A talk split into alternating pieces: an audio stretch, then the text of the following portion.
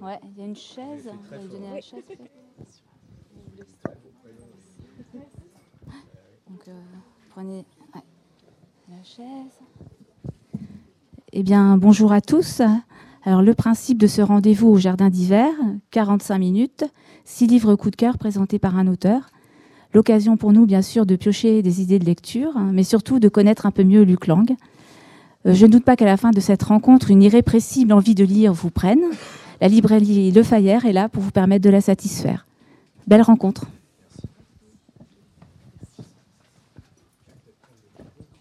Ah oui, pardon. Oui, parce que. Oui, bonjour, j'ai mal à la gorge. Alors, si je dois parler sans micro, ça va être difficile. Alors, euh, je cherche les livres que j'avais euh, conseillés. Euh, je ne les trouve pas. Elle est où ma sélection? C'est ça que vous cherchez? Ah voilà.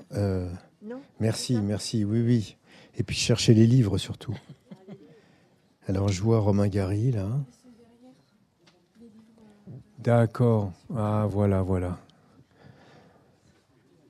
Bien. Alors, donc Céline d'un château l'autre. Euh, Romain Gary, Les racines du ciel. André Schwarzbach, La mulâtresse, Solitude. Malcolm Lowry, Au-dessous du volcan. Cormac McCarthy, De si jolis chevaux, mais je vous recommande vivement la trilogie. Donc il y a De si jolis chevaux, Le Grand Passage et Des villes dans la plaine. Puisque euh, Des villes dans la plaine, c'est la suite de Si jolis chevaux. Et le grand passage, je vous en parlerai tout à l'heure, il y a, une similitude de, de mouvement euh, entre le, le grand passage et de si jolis chevaux, même si euh, ce ne sont pas les mêmes histoires et pas les mêmes personnages. Ah bah voilà, là on a le deuxième, Des villes dans la plaine, et le grand passage, le troisième. Lord Jim, de Conrad. Voilà, j'avais, j'en avais mis huit, donc je vous l'ai dit quand même. Il y avait la clé à molette de, de Primo Levi. Euh, et puis, et puis, et puis. Et il y avait Malaparte, évidemment, euh, Caput. Alors c'est dommage qu'il n'y ait pas, euh, n'y ait pas Malaparte, mais bon, je vais quand même vous en, je vous en parlerai quand même. Euh, Céline d'un château l'autre, euh, je l'associerais volontiers avec Nord, hein, c'est-à-dire Nord et, Nord et d'un château l'autre, qui sont des, romans d'après-guerre, d'après la seconde. Et euh, Céline est, est mise au défi de manière très forte à cet endroit-là, parce que euh, il a collaboré avec le régime vichiste et euh, avec les nazis. Il a d'autre part écrit ses textes antisémites juste avant la Seconde Guerre mondiale, donc il est extrêmement euh, compromis euh, et de manière euh, vraiment flagrante. Et quand il écrit Nord et d'un château l'autre, il raconte en fait l'exode du gouvernement vichiste et puis ensuite leur refuge à Berlin, juste avant euh, l'arrivée des Russes, puis des Alliés dans Berlin. Et ce qu'il raconte dans ces deux livres-là, euh, le défi est immense. Pourquoi? Parce qu'il y a un défi à la fois historique, c'est-à-dire il essaye de restituer euh, historiquement qu'est-ce que c'est que Berlin au moment des bombardements alliés et russes et au moment de l'entrée donc de, de- des Russes et des Alliés dans Berlin. Il essaye de restituer également qu'est-ce que c'est que la vie euh, euh, à le nom m'échappe à l'instant, excusez-moi. Sigmaringen, merci. Ce qu'il restitue extrêmement bien avec ce gouvernement vichiste en déroute. Et de temps en temps, euh, il y a un avion qui passe au-dessus et qui lâche quelques bombes. Euh, donc il y a à la fois une restitution historique très forte, très prégnante. Il est de l'intérieur des choses. Donc on voit tous ces, membres du gouvernement vichiste qui sont en train de, s'agiter là pour essayer de trouver une sortie euh, alors que le bateau coule et ô combien il coule. Et euh, en même temps qu'il y a cet enjeu de restitution historique, il y a un enjeu littéraire évidemment qui est créer des romans. Et donc il y a une langue d'une maturité euh, extraordinaire, d'une maîtrise vertigineuse. C'est pour moi encore bien plus fort que Voyage au bout de la nuit ou que Mort à crédit, même si c'est des grands livres. Là, je trouve qu'on a une maturité de la maîtrise euh, de l'oralité, euh, de travail sur les ponctuations, euh, hallucinant, vertigineux vraiment. Pour un auteur, moi, d'une certaine façon, il m'a autorisé des, libertés que je n'aurais pas osé prendre sans l'avoir lu. Donc ça, c'est le deuxième enjeu, enjeu littéraire. Et le troisième enjeu, qui est peut-être le plus fondamental pour lui, c'est une tentation de se réhabiliter. Tentation de se réhabiliter aux yeux de, évidemment, de, de, la France et, euh, et du lectorat français, si on peut dire, après la, après la Seconde Guerre mondiale. Donc vous voyez, il y a trois enjeux. Il y a, il y a un enjeu testamentaire, hein, je dirais. Qu'est-ce que j'ai été moi pendant l'occupation? Un enjeu historique et un enjeu littéraire. Et donc, il donne, il donne toute son énergie, il donne toute sa force. Et on a des livres absolument, euh, vraiment, vraiment, euh, des très, très, très grands romans, euh, parmi les meilleurs romans du XXe siècle, sans doute. Voilà pourquoi j'ai choisi, j'ai choisi de vous présenter Céline. Céline m'a permis d'écrire, par exemple, Les Indiens, où je, me suis autorisé une, extrême liberté dans ma syntaxe comme jamais je l'avais fait. Il m'a euh, véritablement arraché, si vous voulez, à, un héritage plus classique. Et il m'a libéré d'une certaine manière de, contraintes euh, que je n'osais pas transgresser. Et enfin, ça fait partie de ces grands auteurs euh, qui, pour certains auteurs contemporains, les autorisent. Hein. Et ça, c'est extrêmement important parce que en fait, vous avez des auteurs que vous aimez en tant que lecteur, mais qui, mais qui ne vous nourrissent pas en tant qu'auteur. Et puis vous avez des auteurs qui vous libèrent, c'est-à-dire qui vous, euh, qui vous disent vas-y. quoi. Hein. et, euh, et, Céline fait partie de cela. On n'écrit jamais seul, on commence jamais seul, c'est-à-dire le monde a commencé avant nous, heureusement grand Dieu. Mais euh, quand, on, quand on écrit, évidemment, on pense à des auteurs. On ne peut pas écrire sans penser à des auteurs et, d'une certaine façon, on engage le dialogue avec eux. On engage le dialogue avec eux, ils nous mettent au défi et ils nous, posent, des, niveaux d'exigence, si vous voulez, auxquels on essaye de répondre. Voilà. Euh, Romain Gary, Les racines du ciel, 1956. Donc euh, c'est pratiquement au moment où, euh, où Céline écrit Nord, où je crois que Nord est... Non, Nord, ça doit être 58 ou quelque chose comme ça. Pour Nord, euh, il est dans la dernière sélection du Goncourt avec un texte de Vaillant qui s'appelle La truite. Et dans ses mémoires, d'ailleurs, Céline raconte que le comité de résistance du quartier de, de, Montmartre se réunissaient dans l'appartement qui était au-dessus ou en dessous de l'appartement de Céline. Et euh,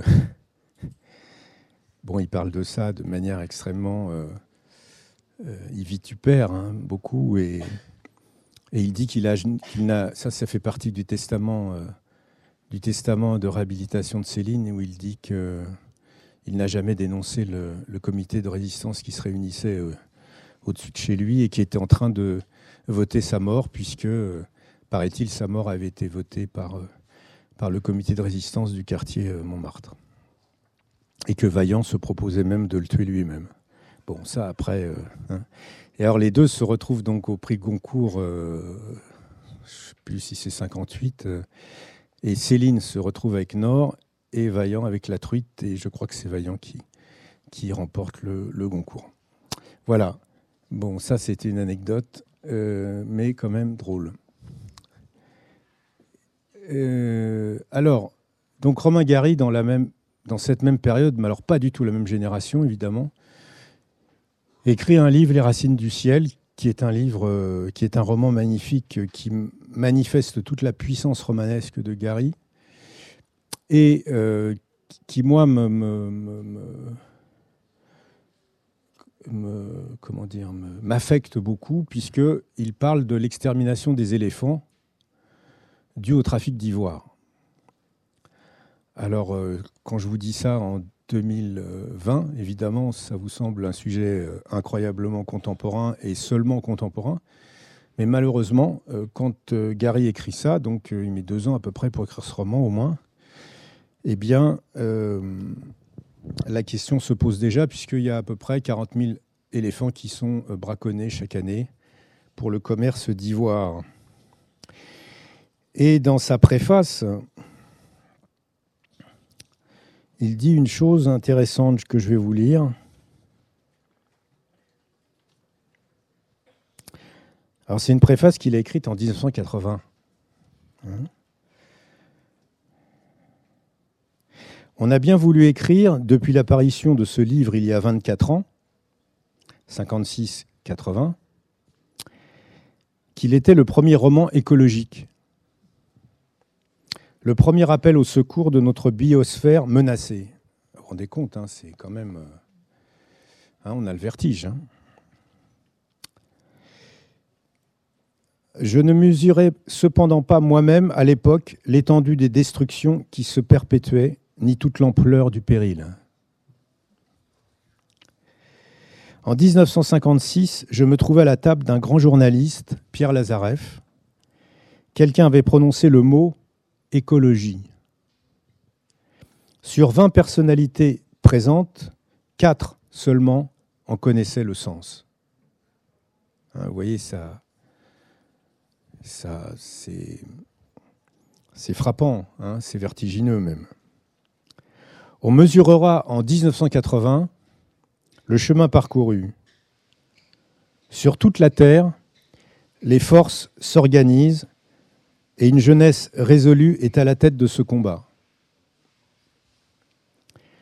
Elle ne connaît certes pas le nom de Morel, le pionnier, de cette lutte et le héros de mon roman. C'est sans importance. Le cœur n'a pas besoin d'un autre nom. Et les hommes ont toujours donné le meilleur d'eux-mêmes pour conserver une certaine beauté à la vie, une certaine beauté naturelle. J'ai situé mon récit dans ce qu'on appelait encore, en 1956, l'Afrique équatoriale française. Parce que j'y ai vécu et peut-être aussi parce que je n'ai pas oublié que ce fut l'AEF, hein, donc l'Afrique équatoriale française, qui la première répondit jadis à un appel célèbre contre l'abdication et le désespoir, et que le refus de mon héros de se soumettre à l'infirmité d'être un homme et à la dure loi qui nous est faite rejoignait ainsi dans mon esprit d'autres heures légendaires. Les temps n'ont guère changé depuis la publication de cet ouvrage. On continue à disposer tout aussi facilement des peuples, au nom du droit des peuples à disposer d'eux-mêmes.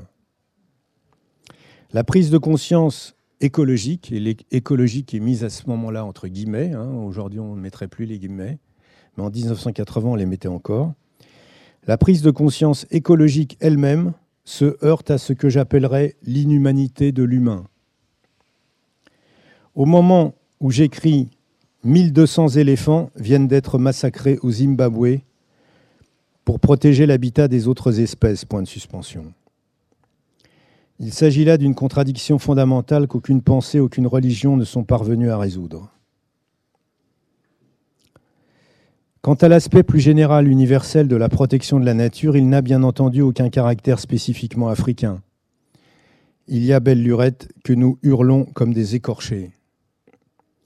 c'est à croire que les droits de l'homme deviennent eux aussi des survivants encombrants d'une époque géologique révolue, celle de l'humanisme. Les éléphants de mon roman ne sont donc nullement allégoriques. Ils sont de chair et de sang, comme les droits de l'homme, justement.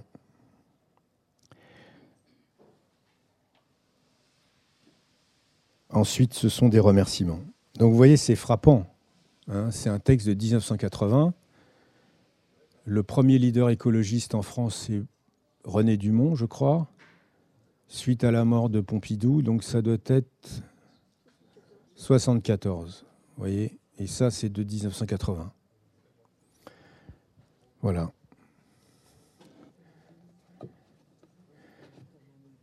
C'est un livre monument pour plein de raisons. C'est un livre extrêmement ambitieux qui essaye de, essaye de, restituer, si vous voulez, la complexité, à la fois par rapport à la question du braconnage, du trafic d'ivoire, par rapport au, à la beauté, évidemment, des paysages et de ces animaux euh, extraordinaires, en même temps par rapport aux populations locales, pour lesquelles l'éléphant, c'est aussi de la viande, par rapport euh, au mouvement de libération euh, politique de l'époque qui essayent de, de, trouver leur indépendance, par rapport au pouvoir européen, notamment au gouvernement français, et il essaye de, restituer l'ensemble de ce, champ de force qui est extrêmement complexe et extrêmement compliqué, mais qui n'est pas très différent de ce qu'on peut rencontrer aujourd'hui quand on se penche sur cette question qui, euh, pour ma part, euh, m'obsède beaucoup, hein, euh, puisque nous sommes à nouveau dans cette situation extrêmement difficile pour ces animaux qui sont en train de disparaître. J'ai lu un article il n'y a pas très longtemps qui me,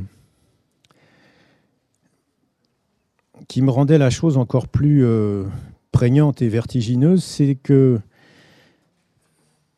et qui est une pensée boursière, c'est de pouvoir imaginer que précisément en faisant disparaître définitivement l'espèce des rhinocéros, par exemple, on pourra beaucoup mieux spéculer sur les stocks des cornes dont disposent les marchands.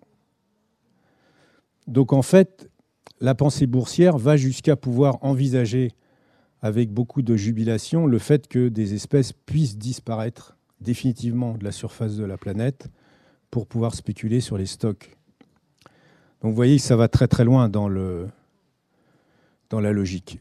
Et que moi-même, je, n'aurais pas imaginé.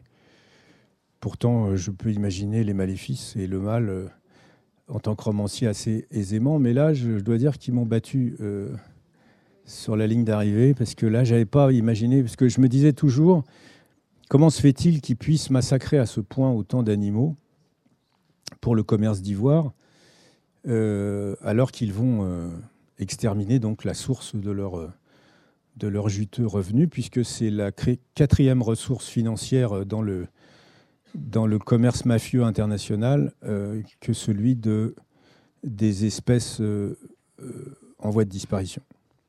Donc c'est une, une masse d'argent considérable. Donc c'est des enjeux considérables et en 2017, par exemple, il y a eu près de 300 environnementalistes qui ont été assassinés et euh, plus de 1000 gardes forestiers qui ont été également tués.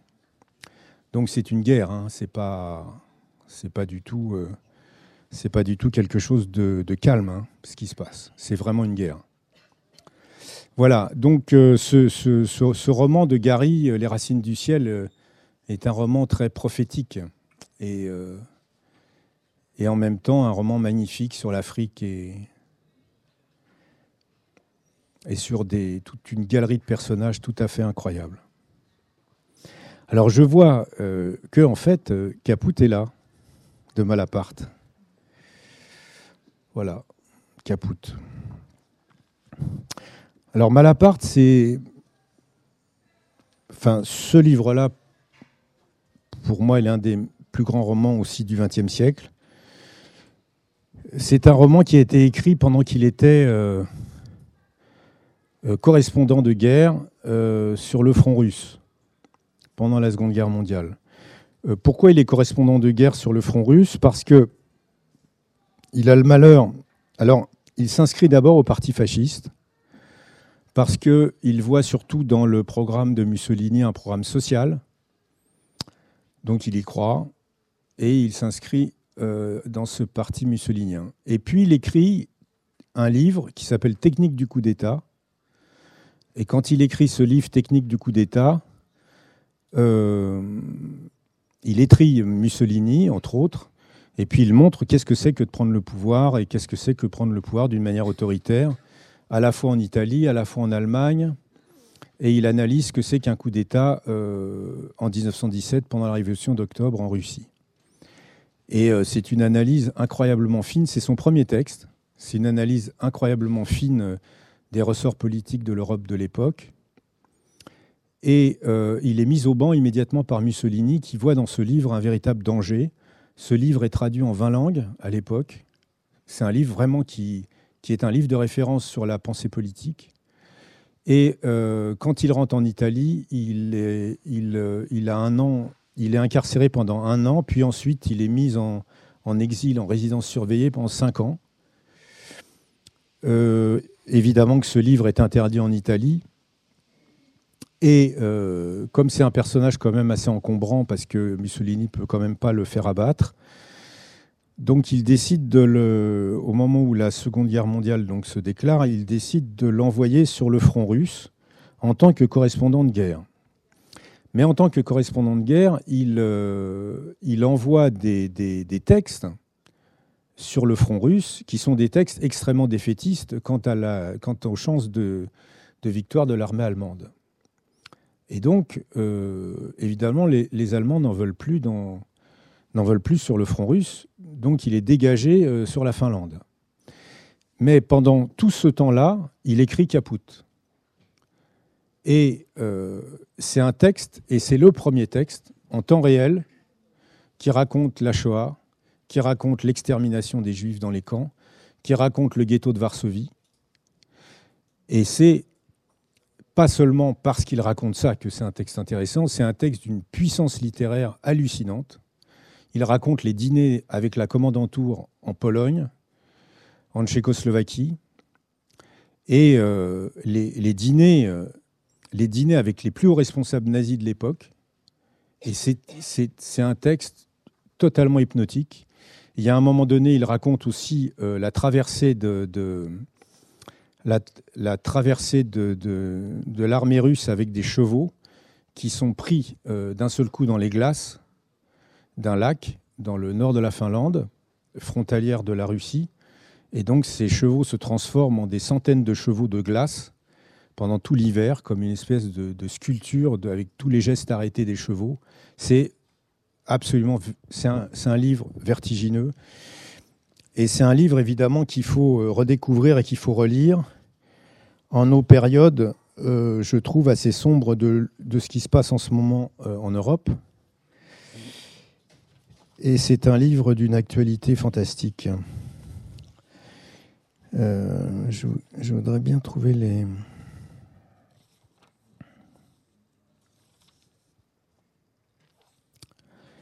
Je vous lis juste les têtes, les têtes de chapitre. Première partie, les chevaux. Donc, c'est les fameux chevaux dont je vous parle. Hein, euh, cheval patrie, les chevaux de glace. Deuxième partie, ce sont les rats. Godshave the King. Les villes interdites, les rats de Jassy. Et les rats de Jassy racontent euh, notamment l'extermination des Juifs dans cette ville par euh, les Roumains et l'armée allemande. Cricket en Pologne, Troisième partie, les chiens. La nuit d'hiver, les chiens rouges. Ça, c'est sur le front russe. Avec ces chiens bizarres, étranges, ces, chiens euh, russes qu'on appelle les chiens rouges, que les Russes ont euh, dressés pour euh, qu'ils se précipitent sous, le, sous les chars allemands avec des charges d'explosifs autour de leur corps pour faire exploser les chars allemands. La nuit d'été, le fusil fou Ensuite, euh, dans la quatrième partie, les oiseaux, qui se passe plutôt en, ce qu'on a appelé longtemps la Yougoslavie. notamment chez les Croates. L'œil de verre, un panier d'huîtres. Les filles de, Soroka, magnifiques, bouleversant, les filles de Soroka, hein, des paysannes qui sont raflées partout dans la campagne et qui servent de prostituées aux nazis pendant deux mois avant d'être tuées. C'est tout à fait vertigineux. Euh, cinquième partie, les reines, des hommes nus, Siegfried et le saumon.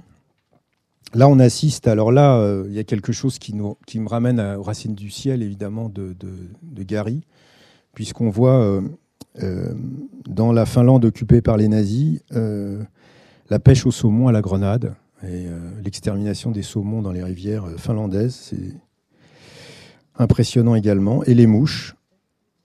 Sixième partie, golf handicap et le sang. Et là, c'est le retour à Naples, au moment de la libération de, de Naples par les Alliés. Voilà, ça c'est un livre que je vous recommande, mais c'est pas seulement par ce qu'il raconte, mais c'est par la manière dont c'est raconté. C'est un très très grand, très très grand écrivain, très grand romancier, et là la puissance littéraire atteint son comble parce que on est avec un livre, si vous voulez, qui euh, qui arrive dans la densité extrême de l'histoire de cette période, qui arrive à en tirer des, sortes de, scènes, de détails, si vous voulez, et arriver à les amplifier grâce à cette puissance romanesque qu'il a. Ce manuscrit, il l'a constitué pendant qu'il était, entre autres, sur le front russe, puis en Finlande. Et euh, c'est pendant un moment une famille de paysans tatars qui ont planqué le, le, manuscrit, parce que si le manuscrit se faisait trouver, il était immédiatement fusillé par les nazis et ils le savaient. Donc la prise de risque était maximum maximale. Et ensuite, euh, il a cousu le manuscrit dans son manteau depuis la Finlande pour entrer en, Italie et pouvoir enfin, après-guerre, le faire publier. Donc c'est un livre qui a, qui a rencontré beaucoup de dangers, lui et son auteur. Alors, le temps passe. Ça va? Pas trop, pas fatigué, non, ça va. Alors, euh, Conrad. Conrad, il n'y a rien à jeter. Hein. C'est comme dans la chanson de, Brassens, tout est bon. Tout est bon chez lui, il n'y a rien à jeter. Vous pouvez tout lire, tout lire Conrad. Tout est bon. Alors j'ai choisi Lord Jim parce que euh, c'est l'un des livres euh, par lequel j'ai commencé mon, entrée dans l'univers de Conrad. Il euh, y, a une chose qui obsède Conrad, mais qui obsède aussi euh, Sandra, euh, et qui m'obsède aussi moi, c'est que est-ce que quand on écrit, on est un homme d'action? Puisque quand on écrit l'histoire, on n'est pas dans l'histoire. Et être dans l'histoire, c'est sans doute, c'est sans doute là qu'on peut être un héros. Mais quand on écrit l'histoire, on n'est pas un héros, justement. Hein. On est... Euh, et euh, Conrad, qui était en même temps euh, capitaine de navire, capitaine second, hein, il a été qu'une seule fois premier capitaine de navire, mais sinon il a toujours été capitaine en second. a passé sa vie à bourlinguer partout, dans les mers du monde, particulièrement en Indonésie. Et beaucoup de ses romans se passent d'ailleurs en Indonésie. Mais il a écrit des romans qui se passent également en Amérique latine ou qui se passent également euh, en Europe.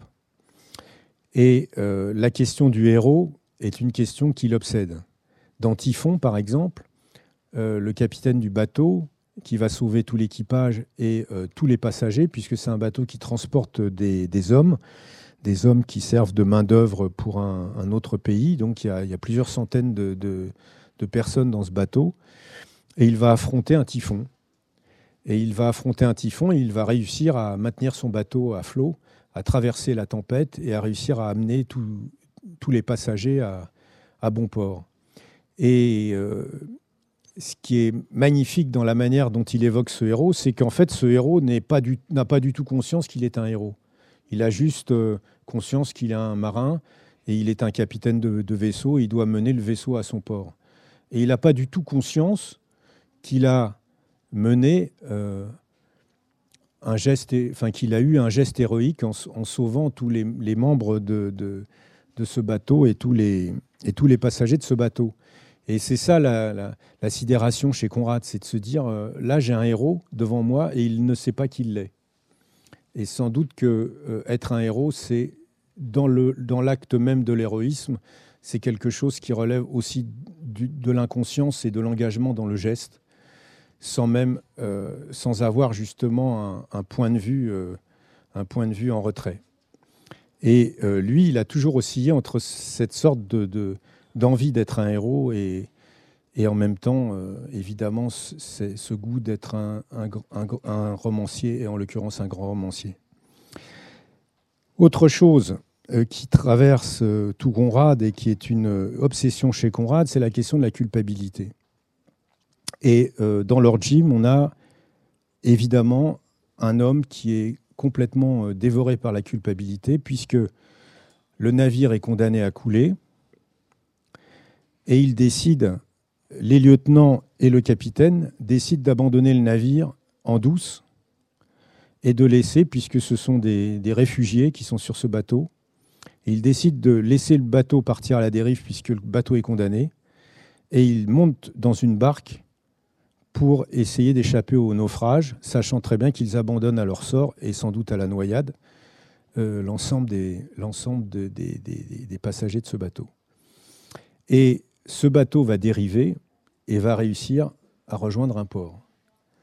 Et donc, euh, ce Lord Jim va passer en jugement pour abandon du navire, va être condamné, euh, va plus pouvoir, va plus pouvoir naviguer sur des bateaux de ligne régulière, et il va donc continuer sa carrière, mais sur des bateaux, disons, plus douteux quant aux compagnies auxquelles ces bateaux appartiennent.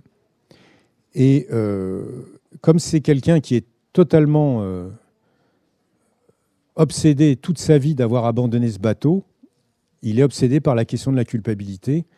Et euh, chez Conrad, il y a tout le temps cette volonté chez, les, chez ses personnages principaux. C'est pareil dans Sous les yeux de l'Occident, c'est pareil dans Nostromo, c'est pareil dans La folie Almayer.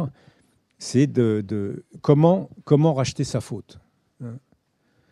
Euh, et, là, on va voir euh, comment ce personnage de Lord Jim, qui est, euh, qui est, qui est en amitié avec des, tribus locales d'Indonésie, des îles, indonésiennes, va, va essayer de, racheter cette culpabilité qui le, qui le ronge depuis, depuis des années. Voilà, et c'est un livre absolument magnifique qui se passe en, qui se passe en Indonésie, dans les, dans les paysages, euh, dans cette jungle, euh, avec ces, insectes, euh, ces insectes tropicaux, ce personnage qui, qui vit seul et fou dans la, dans la forêt parce qu'il cherche sans cesse de nouvelles variétés de papillons et qui vit totalement reclus dans, cette, dans cette jungle. Il y a des personnages absolument magnifiques. C'est un livre, c'est un livre superbe, superbe. Voilà, Lord Jim de Conrad.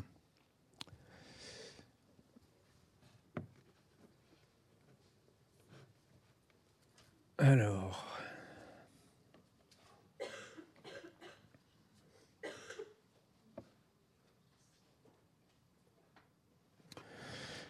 Euh, André Schwarzbach, La mulâtresse solitude.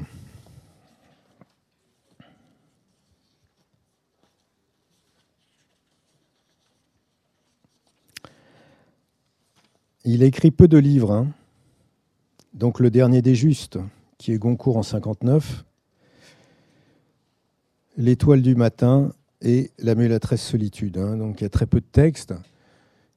J'ai rarement lu un texte aussi beau euh, et aussi proche des choses euh, concernant l'Afrique noire. C'est un livre d'une très grande beauté sur l'Afrique noire, sur euh, la manière dont ces personnages d'une tribu plus ou moins soumise par une autre se trouvent victimes de l'esclavage et sont donc déportés dans les Caraïbes. Et comment euh, l'un de ces personnages déportés dans les Caraïbes, une femme, va se trouver devenir euh, une espèce de. Oui, une espèce de leader, une espèce de. Oui, de, de, leader d'une rébellion, euh, d'une rébellion d'esclaves dans les îles Caraïbes. Et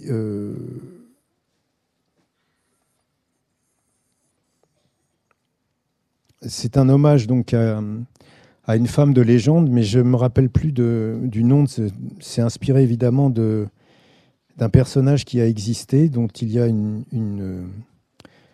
une, sculpture qui a, été, qui a été édifiée dans les Antilles. Et donc, euh, ce, ce, livre parle de tout ce périple depuis l'Afrique jusqu'aux Caraïbes, et ensuite de cette vie dans les Caraïbes. Et l'évocation de la nature chez, André Schwarzbard, de la nature d'Afrique et de la nature des Caraïbes, est absolument prodigieuse, et les personnages sont extrêmement attachants. Et c'est un livre qui m'a totalement euh, cloué au mur, je dois dire, par sa beauté, vraiment. Voilà, je n'aurais pas grand-chose de plus à en dire. Euh, McCarthy. Alors McCarthy, là, vous avez donc la trilogie de Six jolis chevaux, Des villes dans la plaine, Le Grand Passage. Donc Des villes dans la plaine et de Six jolis chevaux, c'est deux livres qui se suivent. Mais entre le De Six jolis chevaux et Le Grand Passage, vous avez des thèmes euh, très semblables, à savoir à chaque fois vous avez un garçon, un jeune garçon de 15 ans, euh, dont la famille euh, est éleveur euh, au Texas, près de la frontière mexicaine. Et à chaque fois, le fils quitte le domicile parental et passe la frontière mexicaine. Alors, dans le premier cas, dans De si jolis chevaux, le garçon passe la frontière pour essayer de, se faire embaucher dans, un élevage de, chevaux au Mexique. Dans euh, le grand passage, il y a une louve qui égorge euh, les bêtes du troupeau de son père. Et donc ils sont à la recherche de cette louve pour essayer de la tuer. Et lui, il finit par la piéger. Et étrangement, plutôt que de la tuer, il se dit qu'il faut qu'il la ramène de là où elle vient, et elle vient précisément du Mexique. Et donc il essaye de ramener cette louve au Mexique, laquelle louve d'ailleurs a une portée, euh, une portée dans, son ventre. Alors dans les, deux cas, si vous voulez, ce qu'on sent très très bien euh, dans ce passage vers le Mexique, c'est le passage à l'âge adulte. Hein. c'est une sorte de, passage initiatique. Dans De si jolis chevaux, euh, le jeune garçon chevauche avec un copain un, autre garçon de son âge. Ils connaissent magnifiquement les chevaux. Ils sont nés, euh, dans ces fermes d'élevage. Et euh, ils vont donc voyager dans tout le Mexique et puis ils vont s'arrêter à un moment donné. Et lui euh, va, être, va être embauché dans une très grande propriété mexicaine où il va montrer tous ses dons d'éleveur de chevaux. Donc il va être plus ou moins adopté par le, par le grand propriétaire terrien, et puis euh, il va tomber amoureux de sa fille.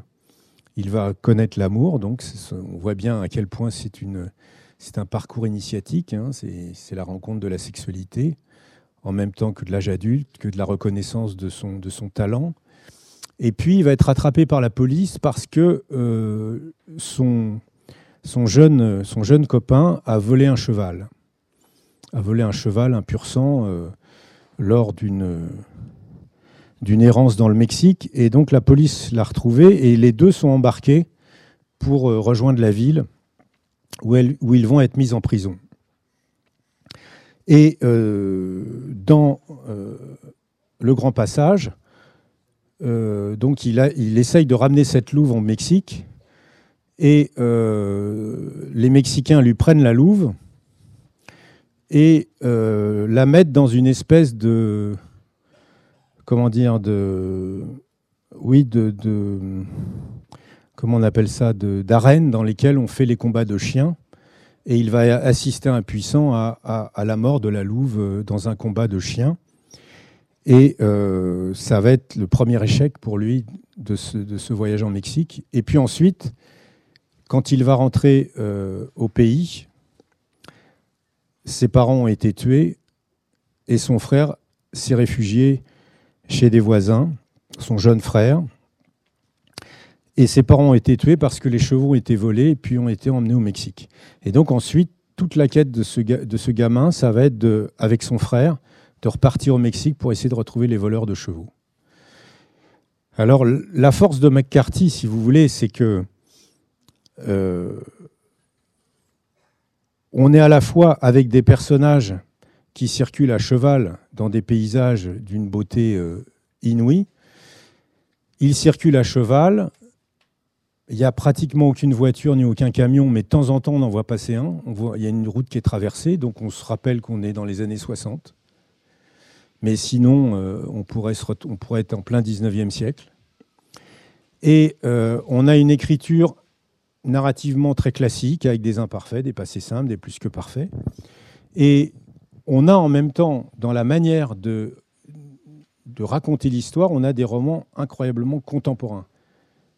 Je veux dire par là qu'on a une, incroyable présence des éléments naturels. J'ai jamais eu un tel sentiment géographique dans un roman. On a, le sentiment des paysages, on a, a, un, véritable sentiment euh, géographique, de la géographie physique, hein, les, anticlinaux, les synclinaux, euh, la constitution des nuages, la, constitution des roches, la, variété géologique, euh, les plantes. Et donc on est dans cette sorte d'éblouissement de la géographie. Et jamais, je crois, j'ai eu un tel sentiment d'éblouissement géographique qu'avec McCarthy. Et il est extrêmement précis sur la dénomination géographique des terrains qu'on traverse, des, paysages qu'on traverse. Donc on est dans la géographie tout le temps. Et puis, dans cette géographie, quand surgit l'histoire des hommes, eh bien, elle est terrible, puisque c'est l'histoire mexicaine et c'est l'histoire de ces, enfants qui, deviennent adultes dans ce pays, à la fois d'une beauté inouïe, mais en même temps d'une histoire d'une cruauté inouïe aussi. Hein. Et euh, à force d'être obsédé par la géographie et par les, romans géographiques, parce que évidemment que, que ce soit Schwarzbach avec la Mulâtresse solitude ou les racines du ciel, Gary, où là, avec, McCarthy, vous avez remarqué quand même qu'il y a des livres extrêmement géographiques qui reviennent chez moi.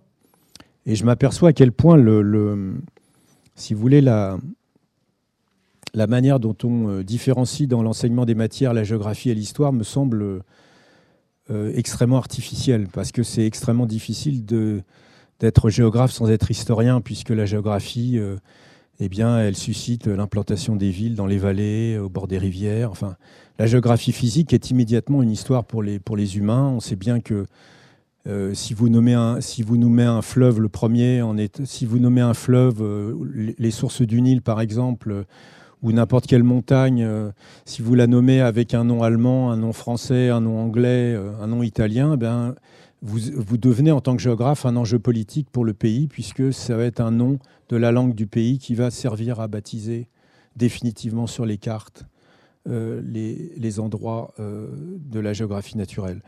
Donc on voit bien comment s'articulent très très fortement l'histoire et la géographie et que ce sont des matières quasiment indémêlables. Et McCarthy, sans doute, est l'un de ceux qui, je trouve, accomplit de manière incroyable cette fusion entre l'histoire et la géographie.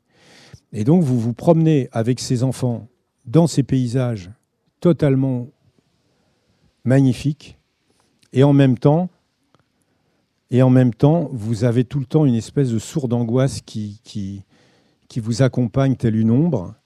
Et en fait, cette ombre, c'est celle de l'histoire qui va surgir. Évidemment, quand l'histoire surgit, elle est terrible. Et on a évidemment ce paradoxe. Hein, je ne sais pas si vous avez vu ce film, La ligne rouge, film de guerre de, je ne sais plus comment il s'appelle, qui euh, montre la guerre du Pacifique dans une île d'une beauté tellement inouïe qu'on croirait une île de paradis dans le Pacifique et où précisément on va avoir euh, l'un des plus terribles affrontements entre les Américains et les Japonais dans ce paysage d'une telle beauté. Et là, il y a un paradoxe inouï entre la géographie et l'histoire, évidemment, parce qu'on ne peut pas imaginer que dans une telle beauté, des êtres se déchirent et se détruisent à ce point.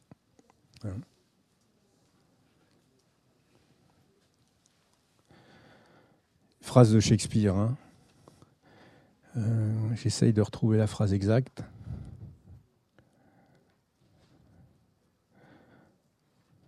Cette terre si belle dont ils ont fait un enfer.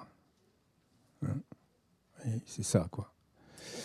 Et là, euh, on a ça évidemment dans, très fortement, très très fortement chez McCarthy. Voilà. Qu'est-ce qui reste? Malcolm Lowry, au-dessous du volcan. Euh, je crois que la traduction, je ne sais plus si c'est la même traduction, mais il y a une traduction euh, dans la collection bouquins est considérée comme la traduction de référence, qui est une nouvelle traduction, qui est magnifique.